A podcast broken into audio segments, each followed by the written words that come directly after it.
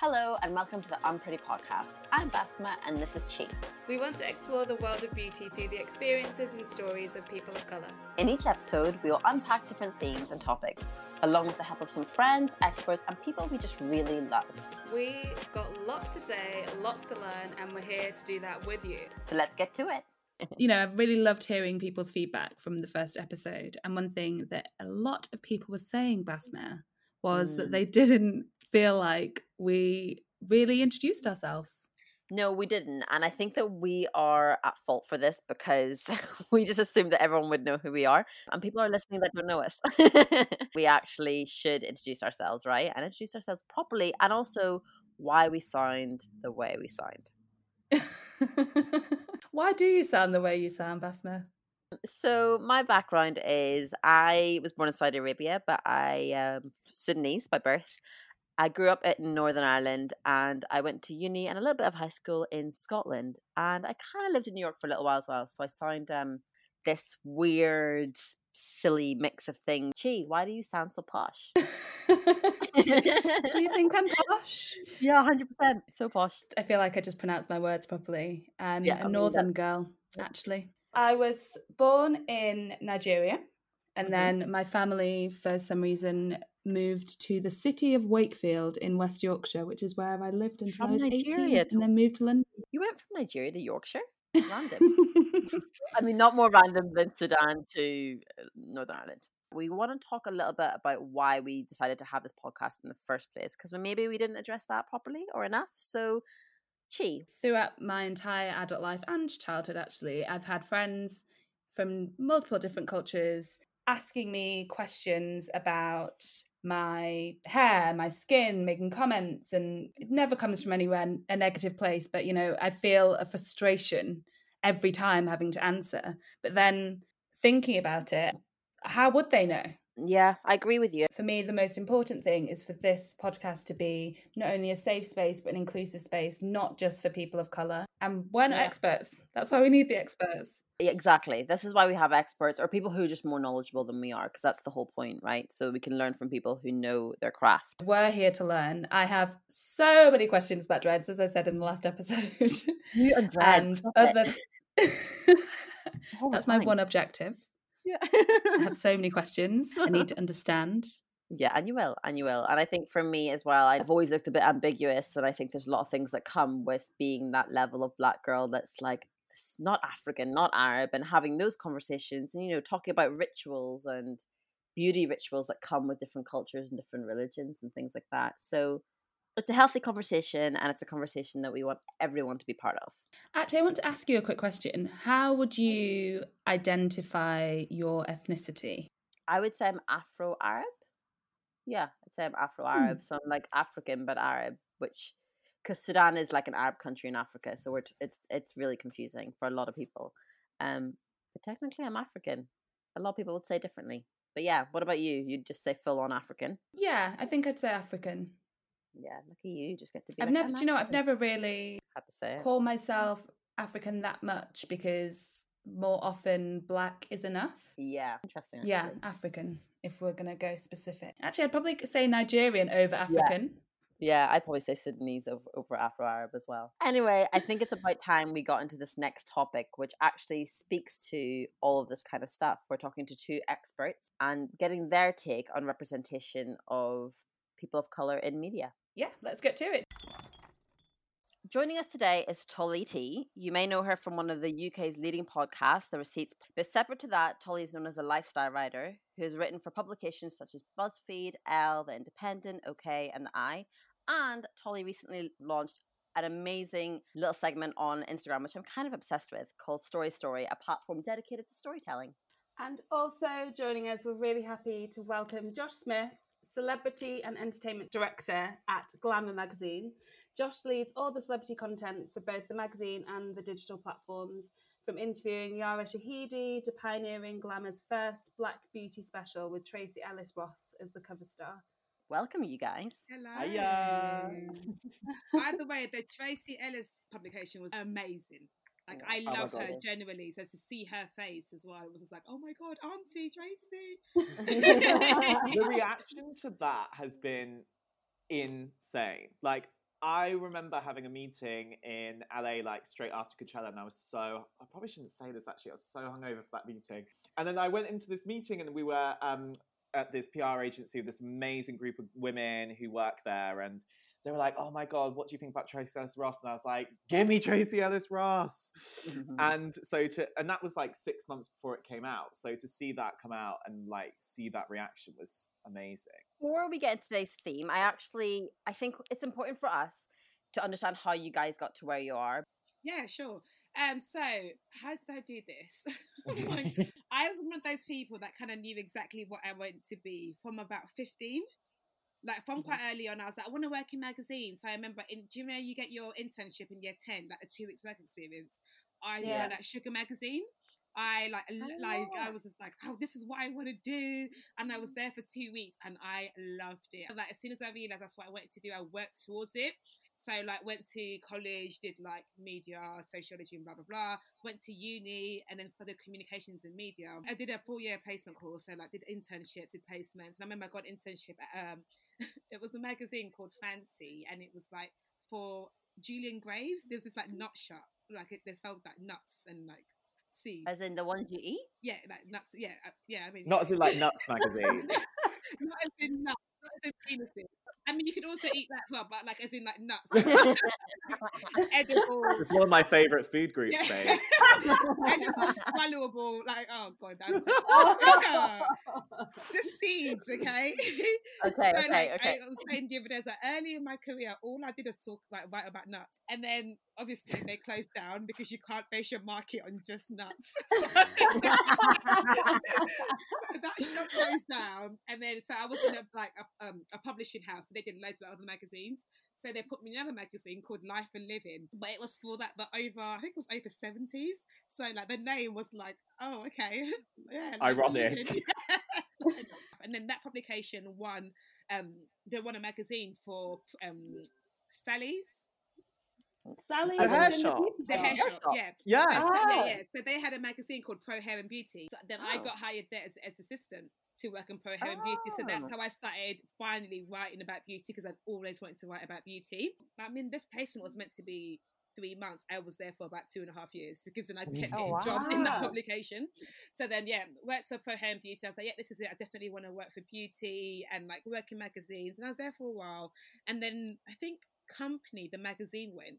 And then I was like, shit, magazines are going. And it, it's like proper, like so many magazines were announcing that they were closing and everyone was going online. And I was, I have to go, I have to go online. So then mm-hmm. I applied for jobs online, like, and eventually I got one online for a website called So Feminine. Oh yeah, yeah. Oh. Sounds like a tampon dad, but um, it's not. so I worked there for a year, and ultimately it was like I wanted to just do something online and go somewhere else. And then BuzzFeed came along, and I was at BuzzFeed about two and a half years. The first year, it was my dream come true because I was the only one writing beauty content, and I could do whatever I want. So I'd gone from a space where I'd pitch content about like, oh, can we do things about black skin, and kind of be flat out told no.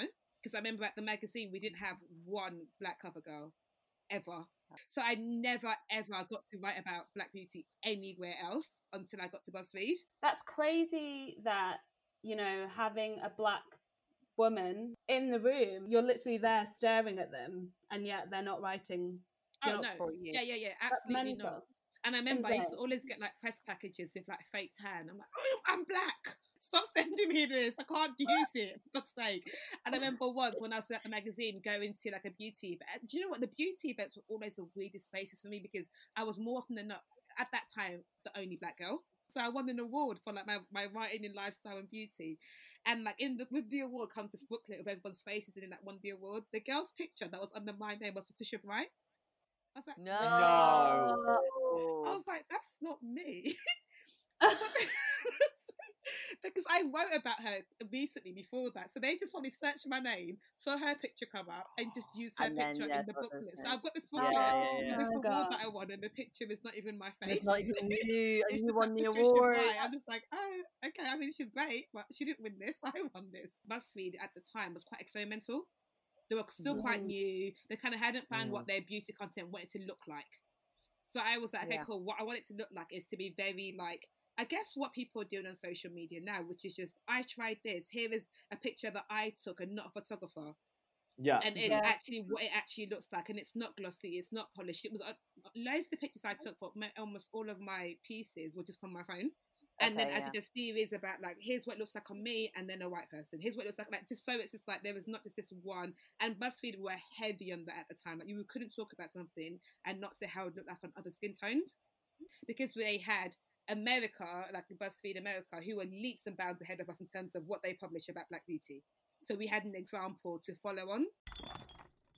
I started off in this crazy, weird, nuts industry when I was 21, fresh out of uni. I um, had my first internship at NME magazine, which is the biggest lol of all time. What? I didn't know Because. I remember on my cover letter I wrote, I'm currently interested in the resurgence of female artists such as the Saturdays. I feel like they must have just given me like the two week internship as a joke to be like, wow, what raving queer is going to walk through this door? One of the things that I knew was that if I got into this publishing house, which was IPC Time Inc., I could like move around. So I literally walked up to Marie Claire and was like, hi, I want to come work at Marie Claire because I want to be a fashion journalist. Went back, did an internship there.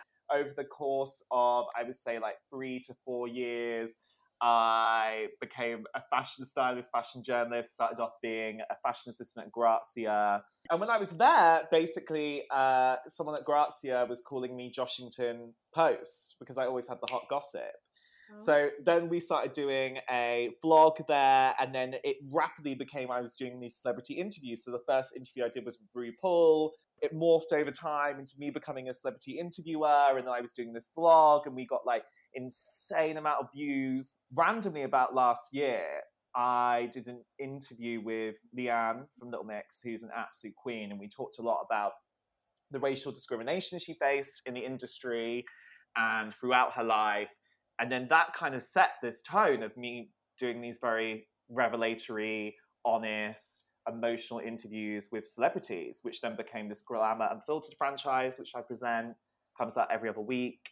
And we've had everyone on from like Angelina Jolie to Victoria Beckham to um, Yara Shahidi. So I got to this weird point of meeting these incredible women, interviewing them about their lives, learning so much from them, changing my perceptions of so many different things. Mm. Do you think in any way it's kind of changed your impression on going forward with interviews when you are interviewing with black men or women or, you know, of any different race?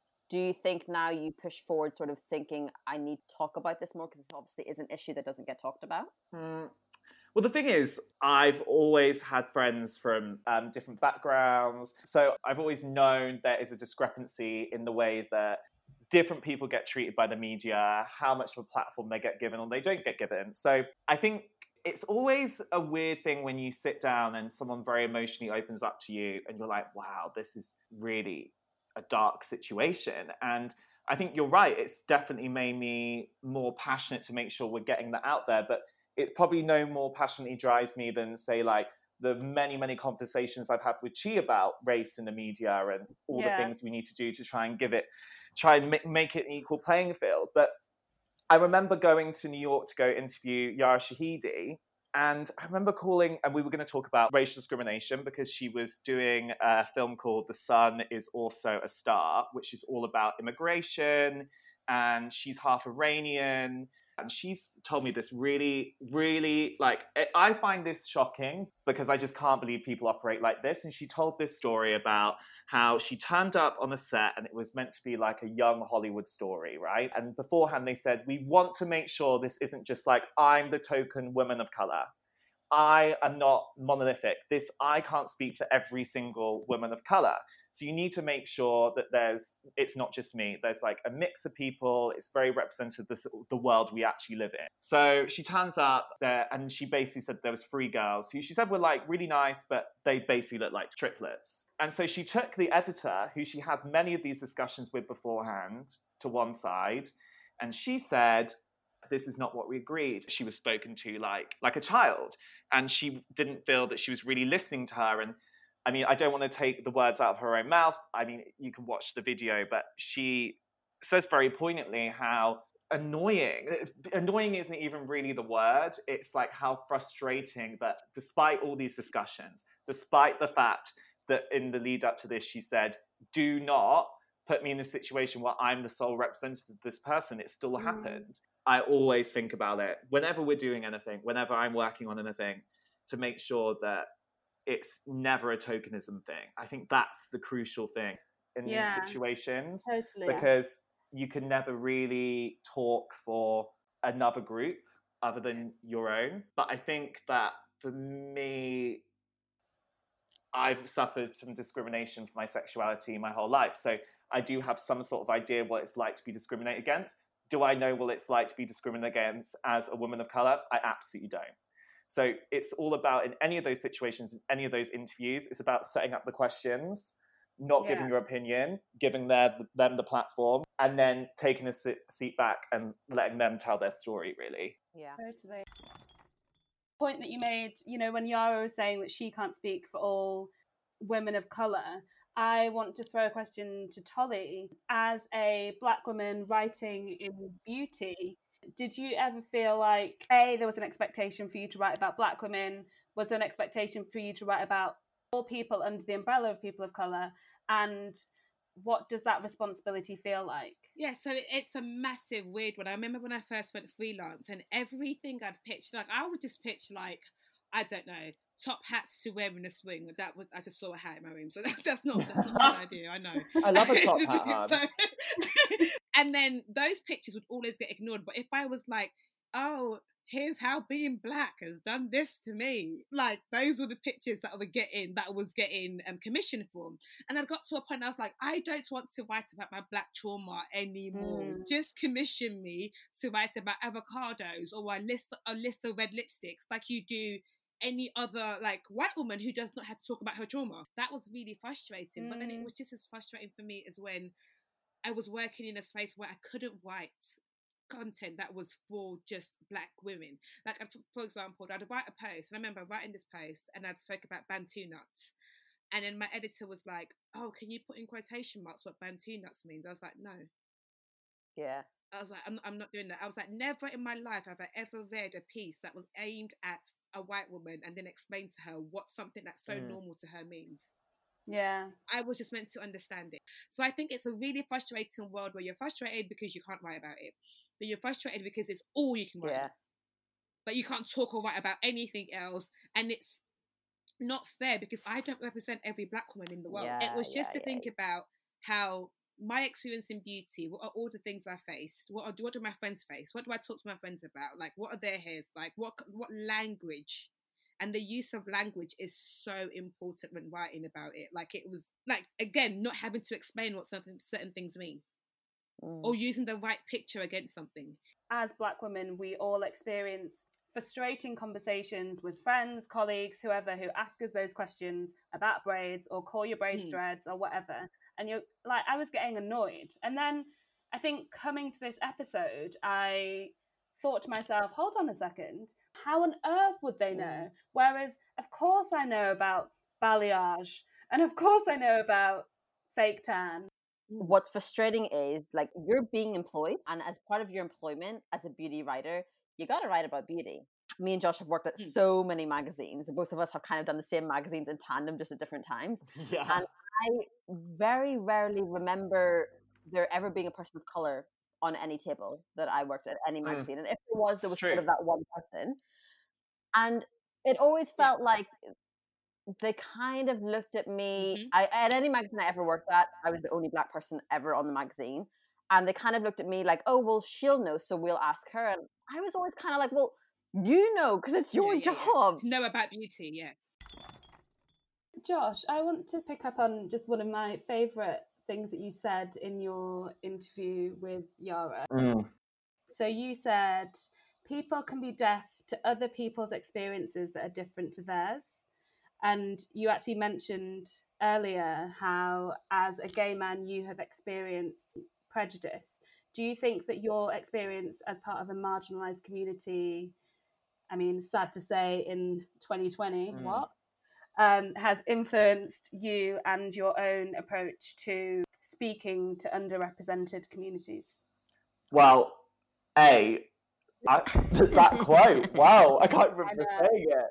I was like, I'm like, Woo, was that I was me? like, I am so much more intelligent than I've been giving myself credit So for. Um, but wow. Um, but okay, so actually, I had. Um, I remember doing that interview, and sometimes I feel like every. I think this idea of privilege, right, is such a complex. It's such a charged. It's such a layered conversation, and I think to. I think one things that I've had to realize is is that I'm actually privileged because, in a certain respect, because I'm a white man, right? And and then you whack on top of that that I'm actually a homosexual man, and I think I've experienced discrimination from probably about the age of 11. I'm now 30.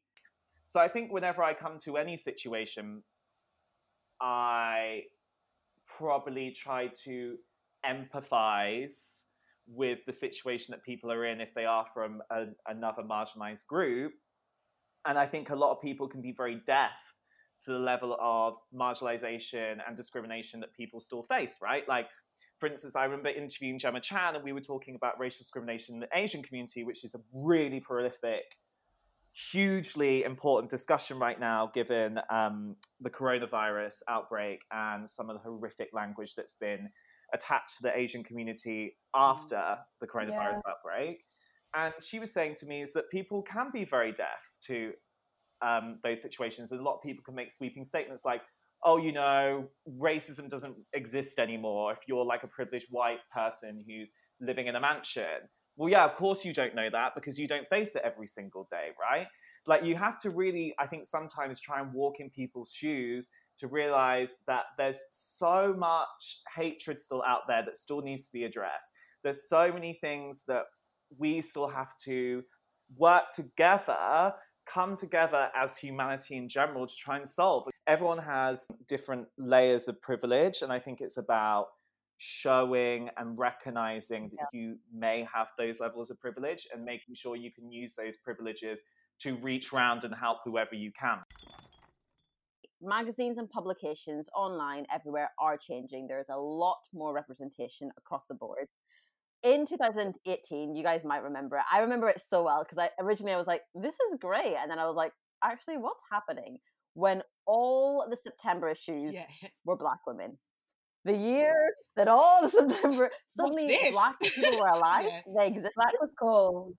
Yeah. black became a thing and it weirdly i don't understand how all the publications just all did it in like tandem it's kind of pretty much lighter skinned black women but it kind of at the beginning i was like oh this is so nice and then i was like oh oh uh and as each one came out it started to like bother me a bit more Well, it was very like this is a commodity, um, commodity. Buy it because I think it first started with with Yeah. Edwin, right? And it was still, oh, they love this. Oh, Mhm. they, they, they- yeah, and it was like they're talking about this, they're posting about this, so it became very obvious that it became a black coin. So rather than it being a thing of that it was genuine, we actually care about Mm. this, and you could tell the lack of care because it was still black women that was still Yeah. palatable for a white Yeah. audience. Was you know, like you said, it wasn't darker skinned black women. It was still like safe, quote unquote, black women. It was people that oh, and it's still okay. People can still people can still understand and digest this. So I saw it, and I'm like it stopped connecting to me. I was like, yeah, sure. Yeah. And here comes another one.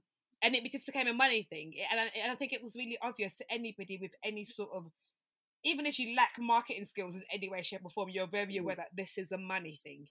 Yeah. Also, I think the what the thing that was so frustrating for me, even though I am a black woman, yeah, I want to see more representation of people who look like me. But I want to see representation of people who look like my friends too. So I was like, where are all the Indians? Where are all the Mm. Asians? Like, why are there what 20 magazine covers featuring black women? And I know that normally it's 20 magazine covers featuring white women, but this isn't enough for representation. It's because it's not thought. They haven't thought it through. It's just, oh, everyone's talking about diversity. Like, sticker on it then. So, Yeah. so it feels like that's so it wasn't this like thought after we're in a meeting and this is a genuine reaction and I don't want to seem like because I can imagine it's been like, oh well, don't complain that there's no black women. Then they complain there's there's black women. I can Mhm. understand why that can seem like that, but it's just I just want Yeah. it to be genuine.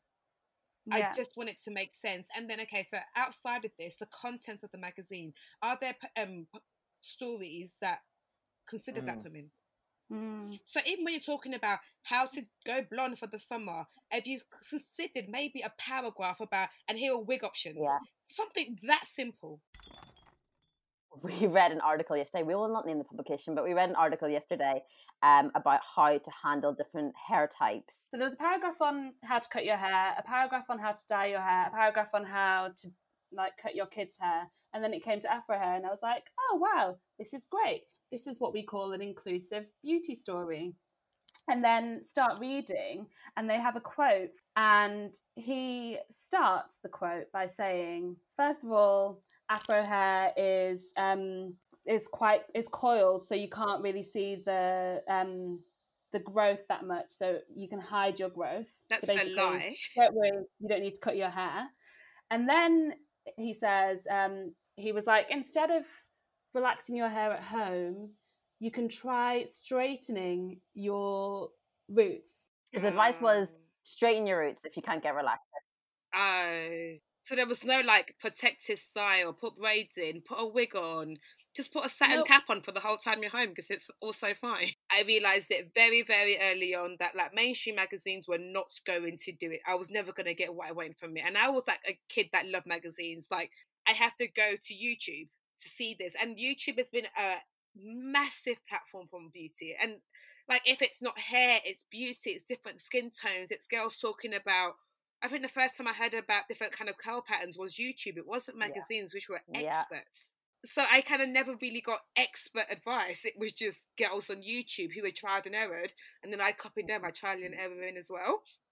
Yeah, So I'm not same. even surprised by that because I remember even like whenever any time I'd look for expert advice, I was and maybe that's the conversation about like visible black hairdressers are because if you think about the industry, you can probably name about if I'm thinking about it now, probably about five in terms of visibility. And like especially the people that are like visible Yeah. to white editors. Yeah. Do you know like But the thing that I find so shocking though is this hairstylist that was in this article I had never heard of. Um Baz, had you heard of it? Have No. you- oh, so it wasn't No. even someone massive. Oh, okay. No, no. And actually, I think someone massive probably would have been able to give proper advice. Yeah. Um, but Charlotte Mensah, who was on our last episode, she is everywhere. Yeah. Like she has so she's literally giving quotes left, right, and center, like really insightful stuff. Like, why the hell was she not? I mean, there's other girls as well, but like, But she's visible who to you, but some people would have never heard of her. Online versus offline is obviously a really big thing now. I always feel like with online, and Josh can probably attest to this, what's quite tricky with online is you have to churn out content a lot quicker. And I Mm. wonder, because the content has to come every day, is it a bit lazier? Because they don't really have the time to see find anyone because actually you kind of just need to keep, keep it moving, keep it churning because you've got to release these articles. I think that speaking for not for glamour, but as someone who works at glamour, um, I think we always really try to make sure that we're representing as many people as we physically possibly can within certain articles. Um, but I think it's, I think it, I think mistakes are definitely sometimes made on varying different publications where people aren't checking things. I think speed is an enemy. It really is. Speed is a real enemy when it comes to Mm. online versus offline. Yeah. But then equally, like we've been saying, offline didn't have speed. Yeah. It did have a month. It did have a week. It did have a day, and it still made those mistakes. we're seeing progression and we're seeing we'll talk Mm. about that story. Like at least there was a paragraph in there about Afro hair. the amount we spend on beauty is ridiculous. Like black women I know are spending up to 600, 700 pounds on a wig. Yeah. Yeah. I've always had to spend a lot more money on my foundations because high street shops have never made foundations for me. So I've always been Mm. used to spending the £23 Mm, Mac was selling for their foundation at the time, which I was using. And that's what every black girl was and using. sometimes buying two Exactly. So well. even though the percentage is not great, there was spending. So even if you don't care about anything else, Mhm. care about the spend. Because Yeah. we, we are so used to having to spend so much money for our hair. I can't just go to my high street and get a, a hair trim. Yeah, I have to go to one like and realize that I'm going to spend this amount of money for it. yeah. so I have the the actual stat here Oh yeah. on how much we spend on beauty. So in the UK, we spend apparently, oh my god, this is crazy, five point three five billion pounds a year Whoa. on beauty. This is the UK as a whole. Um, yeah. the average black woman spends 137 pounds and 52 pence more on beauty products per year than anyone else. Yeah. So that's the average black woman. We're not even taking into consideration Indian women, Chinese women. That is a fact, a statistic that can't be shied away from. Like why why Mm. are we ignoring it? I just think it's tricky because actually, here's the question: Would we rather have something in there that's kind of wrong, or have nothing at all? I would rather nothing at all because I we can read that and know that it's not good advice. A 15 year old girl Mm. reading that doesn't know that's not good advice. So there she is straightening her roots and, and her roots only, and that's the only thing that she's doing, which is going to lead to how many more Yeah. years of damage. And then, yeah, yeah, I hear you. Do you know what I mean? Mhm. And she's reading it from a credible Yeah. source in her eyes. So she's going to try it, sort of thing. So I'd rather it just be like, I just don't know what to do, than this p- credible Mhm. source telling her, just straighten your roots. What does that even look Yeah. like? What does it look like to just straighten your roots? Like, how do you do it? And that's when we do the at least conversation because then we say that we would rather not have it at all, and then we'll complain about it, and then we get it and it's not right, and we're going to complain about it. So, what's the solution? I think this is the perfect opportunity for us actually to talk about the Black Beauty special. And I'm quite interested to hear, as a white man, how you walked into that editorial meeting to pitch the idea and how it felt to do so. Well, I think going back to what Basma was just saying, I think that every Mm. single person who works in a publication up and down the country, what no matter what publication that is, no matter what it is, if it's beauty, if it's fashion, if it's news, you have a responsibility as a journalist, as someone who has a platform, to make sure that you are using it responsibly. So if you are churning out an article that is about hair, you need to make sure it's speaking to as many people as physically possible. I think that's the way forward. Hopefully, we're getting more to that, like we've been saying. But I think going back to the Black Beauty special, the reason why it initially came up in conversation at all is because conversation I had with Chi. And she was talking to me about um, the lack of representation, how she feels so unrepresented by um, mainstream media. And I was like, we've got to do something about this. And then then I had the chance meeting with Chaser's Ross publicist, Rachel, who's amazing. And then we were like, and she, I found out she was launching her hair care brand, um, which is incredible. I came back, we pitched it, and we were like, this is a no brainer. We need to be doing this. But it can't be tokenism. That's another that's Mm. another part of the responsibility being someone in a situation like this. You have to realize that it, it, it's not a tick box exercise. You can't people are not tick boxes, full stop. You can't just do a pride issue and think, oh, I've ticked that box for the year. You need to make sure if you're then talking about relationships, for instance, it's not always heteronormative relationships. It needs to be diverse relationships. And in no matter what you're doing, you need to make sure you're trying to think of like how this can best represent as many people as possible we need to make sure people are having their fair seat at the invisible invisible proverbial table that we always talk about. Imagine how big that table is. That's what I always think. but But also, there's having a seat at the table and there's not being at the high table. yes, it's very different. Because even when you look at teams, yeah, they're very different. You look at teams, okay, it's diverse, but everybody that's junior there are everybody that's person of color. Yeah. Mm. The people that are the editors and making decisions are are not people of color. Most of the time, I know it is changing a lot now, but a lot of my career, up until I was a beauty editor at BuzzFeed, I always was junior roles. Mm. And anytime I spoke to anybody else that was a person of color, they were always junior roles. And you have to think about, okay, sometimes it's like, oh, well, you're in this thing, why are you not doing enough? There's a fear of like, what if I suggest this and it doesn't go well? And then I'm the person that had the bad idea. Or I suggest this and, um, because sometimes you think about your, your audience, I suggest this and then Black Twitter hates it. And then they're like, we're never doing this again. you told us the blacks would love this and they hate it. And now look, so that's another responsibility on like on this one person's head as well. So there needs to be, yes, there's a seat at the table, cool, but when you're at a wedding, the kids' table, they're not allowed to talk.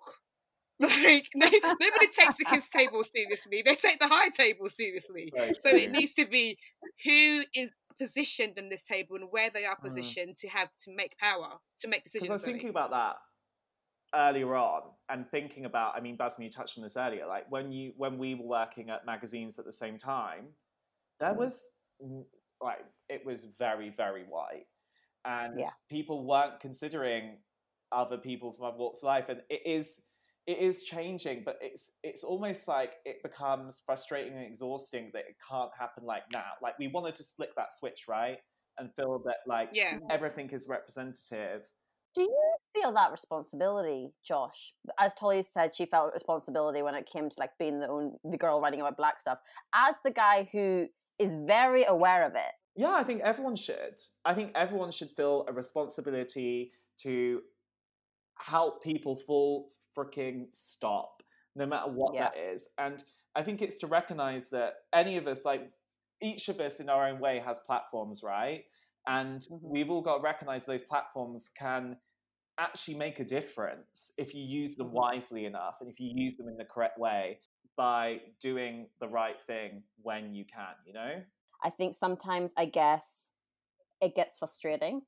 And when you get frustrated, you kind of give up. Mm. So we, Yeah. since starting this podcast, we have been sharing article and article and YouTube and all this stuff that we've all found individually. And I'm like, oh yeah, well I kind of agree with that. I don't agree with that. I agree with this. I don't agree with this. But whatever it is, like ultimately we're just like, yeah, okay, like we'll give what we're taking. And I just wonder, at what point do we just, as Black women, I guess we just feel a bit flattened. I think I think we have we have been flattened, to be honest. I think when things happen sometimes mm-hmm. it's like, oh, this again. Mm-hmm. Yeah. And then there was a weird part in the media where our outrage was great for them. So it was like every everything just kept happening to make us angry. Like they kept like things get getting published for us to be angry. And so now I think we're very much like, oh, let's make our own. Let's create our own now. Mhm. And I think that's a, a lot of black women I speak to are there now. I don't know many that still read mainstream mags because they just feel like I've given up on that. I'm hopeful. I want an inclusive space. Like I love what Liv's doing with gal-dem.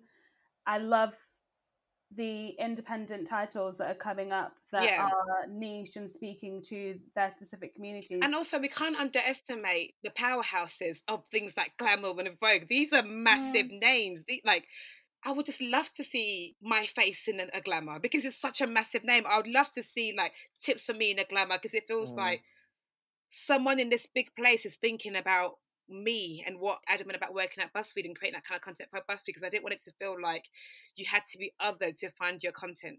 genuinely glamour is one of those publications like from having you know patricia bright on your cover come Yeah, on Exactly. Yeah. and then obviously the content during the black history month that kind of takes me to the next question that i've got for both of you actually or for everyone actually Baz, you too um, question to the room. How can the media nail inclusivity without it being tokenistic? What does progress look like? Hmm. Who wants to go first I don't need every magazine cover to be a woman of color. I, Yeah. I don't need that. That it, that doesn't that doesn't. I was gonna say jizz my pants. Sorry, I'm just I'm so crude. I'm so sorry, but that's not what does it for me. That's not what I need. What I need is to consistently be considered in every single article. So, like I said, it doesn't have to be a big thing that is shouted about. It is just little things that if you include a makeup roundup, you include makeup that includes certain shades. If you include an SPF roundup, you include an SPF that I can use because you do that for blonde and dark hair. Mm. Yeah, I'm just considering that this will look better on this skin, this will look better on that skin. Include everything and also um the knowledge part of it as well. yeah. I think it's important for everybody to be knowledgeable in it. Like you, we've said quite a few times, I had to know so many trends that didn't concern me, Mhm. and I had to learn that. And Yeah. it's and it's not every time as beauty writers or beauty journalists, you also have to be an expert as well. You can't always seek to go find an expert to talk about something. And if you can't, obviously you find it, but there, there has to be a base where you know about things as well. Beauty journalists are considered experts. You should know. Yeah. I think for me, how I kind of think of the whole thing when I read magazines or read articles or whatever else, yes, part of me is like, if you're not going to do it, don't do it. Mm. Like, if you're not going to do it right, don't do it. Like, I just feel like there's just so much like half assed attempts at representation. And then either it's half assed and we're like, well, we tried, like, forgive us, or all the issues have black people on the cover.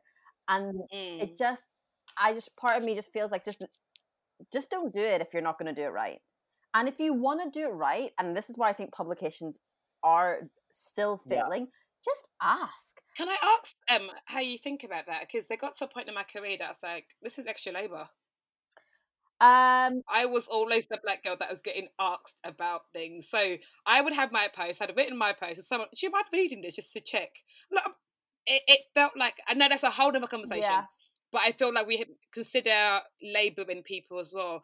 Or sometimes maybe you're not the right person to write it and get someone right else to write well i it. was just about to say Yeah. that. Commission, commission it, commission it to Mm. someone else that can write it. There was nothing wrong with that. i think you're right i think a lot of times even when i worked at magazines there was a lot of tokenism on my end where they were like can we say that can we do that that was at least six seven eight years ago now at this stage in the game Yeah. Yeah. if you need help, just ask me. I I also want to be served, and I want to be served well. So if I can assist you on serving well, feel free. Also, if you feel like you can't write about something, there is so many. I mean, just Google it. You'll find an expert Yeah. somewhere that has already been Yep. published who is, you know speaks perfectly Yeah. about whatever you want Mm. and having and has that authority that'll actually make whatever piece that you're working on even better. Commission the girls. I There's so many girls out here. Commission the girls. Like they, they, Mm. they, they know what they want to talk about. They've got the knowledge. Like I think also going back to the top of your question, Basma, about what is progression, what does that look like? I think progression is actually people who don't necessarily understand what someone else is going through or what they need or what they want, and actually having the conversation. I think a lot of people, like we touched on this before, like about you saying, "Were you nervous to do this podcast?" And I was like, possibly a bit, but to be honest, it's important to have these conversations and to understand other people's situations. And I think progression is listening to Yeah. people, not just talking, and igniting change where you Mm. can, and recognizing that this kind of conversation needs to carry on. It needs to keep happening. I don't even know if it's in our lifetime. I know that sounds horrible, Oh but I don't know if it is. Yeah, I don't know if it. I hope it is, but yeah. I No. mean, women. The women's movement has been what hundred years, and Yeah. we're still exactly, not there. and we're still not there. So I don't know Oh. if it's our lifetime. So, guys, one last question that I'd like to end this on, um, and we haven't told you this because I specifically want you to think about it. Firstly, to I think I'm actually want to give this one to Josh. Um, Josh, when did you first realize that you were beautiful? Ah. Yeah. Woo! um, the irony is, is I literally spend so much of my life talking to people about celebrating the skin they're in and like bringing the, um, making sure you celebrate you and how amazing that is. And actually, I don't think I've ever really got to a point where I'm fully happy with myself. Like I've written before, I have had body dysmorphia most of my life. I had horrific acne until I was like 18. I did. I was not hot. I've got like a massive crooked Roman nose. Maybe like a couple of prides ago when I was skipping around in my England football kit, thinking like I'm snogged about ten boys, so maybe that's not something going on. But I think when have I realised I was? I, oh, I think the answer to that is it's always going to be an ongoing, long, deep discussion I have with myself about that. But I feel like I'm definitely more happy and content with myself in the last year than I ever have. Oh, I just want to say you are You're beautiful, you are honey. beautiful Yeah. inside and out, like Josh is genuinely. this is so It's just weird though because I feel like a lot of people who don't know me think, "Oh my god, he must love it." I always think this like people must think he loves himself, but genuinely, I'm like wildly insecure most of the time. I'm like, "Oh god, I do not look good here." Like, look at those chins or whatever. But you know, that's I think that's just a discussion we all have, right? yeah, Yeah, I think it is. I think it is. But yes, Josh, you are a little hottie, so own it, please. Thanks, Han. And Tolly, what about you? When did you realize you were beautiful? Oh, again, like Josh, because I'm very confident. I'm a very, very confident person, and that's thanks to how my mum has brought us up. Because she's a very confident woman, and of course we were beautiful because she made us, and that's kind of how that's how she brought us up. And Yeah. this kind of like, "I- I- Yeah. you're my child, you're amazing. Why would you not be? I'm amazing, sort of thing. So that's been lovely to have been like brought up with that. And then you get to the teenage years where it feels like, oh my god. And I so I've told a story before. I remember I kind of got hips and a bum and boobs really quite early on, like compared to everyone else. But then I still had the face of a teenager, which is spotty and just not that well developed yet. And I remember there was a guy two years above me that called me a butterface. That was anything but her face. So like Might I be laugh what he every every time, every time I say to people, but I just find it hilarious now. And like for ages, I was like, oh my god, I don't have a nice face. I was just, like, I just don't have a nice. So it took me a while, and then it took me a while to not think I'm beautiful because other Okay. people thought I'm beautiful. Yeah. Yeah. Do you know what I mean? Because it was like I was looking for validation. So if someone said I am, I was like, oh yeah, then I am. But then as soon as they think you're not, you're suddenly not, sort of thing. So I honestly think it was like turning 30 was massive for me. I turned 30 last year, September, and I kind of go, I, I'd worked up to it. I was like, it's going to be awful. Oh my God, I'm single. I don't have kids. Mhm. I'm like, mums. I'm just like, what this 30 year old? But it just gave me this confidence. I was Mm. like, babes, this Mm. is your face now. Mm. Like, it's you've had it for 30 years. How I see it massively is that I share resemblances with so many people that I love. I look like my mum, I look like my sister, my niece and nephew have got bits of my face. So if I claim to love them so much and find them so beautiful, why am I not seeing that in myself with people that share my features That's massively? so nice. So that really helped me in a way. That's so it's that like I share my features with so many people that I love so deeply, and I love their faces. So of course I have to love my face as well. So that was amazing. So yeah, this isolation has been brilliant for me because I think I think I guess everybody's been looking at themselves loads more. Mm, I am- so I. I have been like staring at myself so much more and like looking at my body. And I've I think this morning I spent about twenty minutes just standing in front of the mirror naked. And I think, and I think again we've got time now. Even my skincare, like I proper like go into my body a lot more. I really like really moisturize and like take sixty seconds and take time out. So this time has been good spending time with myself to be like, babes, you're cute. no. And I guess that's because you're not seeing other people as much. Yeah. So you kind of Yeah. have to like what you're seeing. Oh, you're not comparing. You know, I'm not comparing my face to anyone at the moment Yeah. because I'm not seeing anyone Yeah. else but, Very my- but me. So that's been really, really That is nice. so true. But that validation thing is, Hmm. I used to look for the validation in everyone else. Like I was just saying about snobbing those So boys badly. at Pride. I was like, oh, God, I'm validated. Before we finish, can I ask you both where can our listeners find you on the internet? So you can find me uh, at Josh Smith Posts on Instagram. Um, you can find me at Tolly underscore T at all my socials. uh, All my so I'm just on Instagram and Twitter. I don't say I don't know why I said all my socials like I have sixty of them. Like- Thank you everyone for contributing and listening and adding in and being really honest. You've both been so honest. Thank you so much for listening and thank you so much to the amazing Tolly T and the amazing Josh Smith. Oh, I loved that conversation Yeah, so did I. It was so sweet. So many lols. and realness. That's what we want. If you enjoyed this episode and you think one of your friends might enjoy it too, please do share it with them. Yeah, feel free to share. And if you want to continue the conversation, come and join us on our very pretty Instagram, the at Unpretty Podcast, and let's have some conversations. You have been listening to the Unpretty Podcast, hosted by me, Chi Ufodiama, And me, Basma Khalifa. not forgetting our producers, Shout out to A Soleil for booking our amazing guests, and Katie Bissett for managing this whole thing. Special thanks to Xenia Geller for our artwork and Enoch Kolo for our soundtrack. Until next time.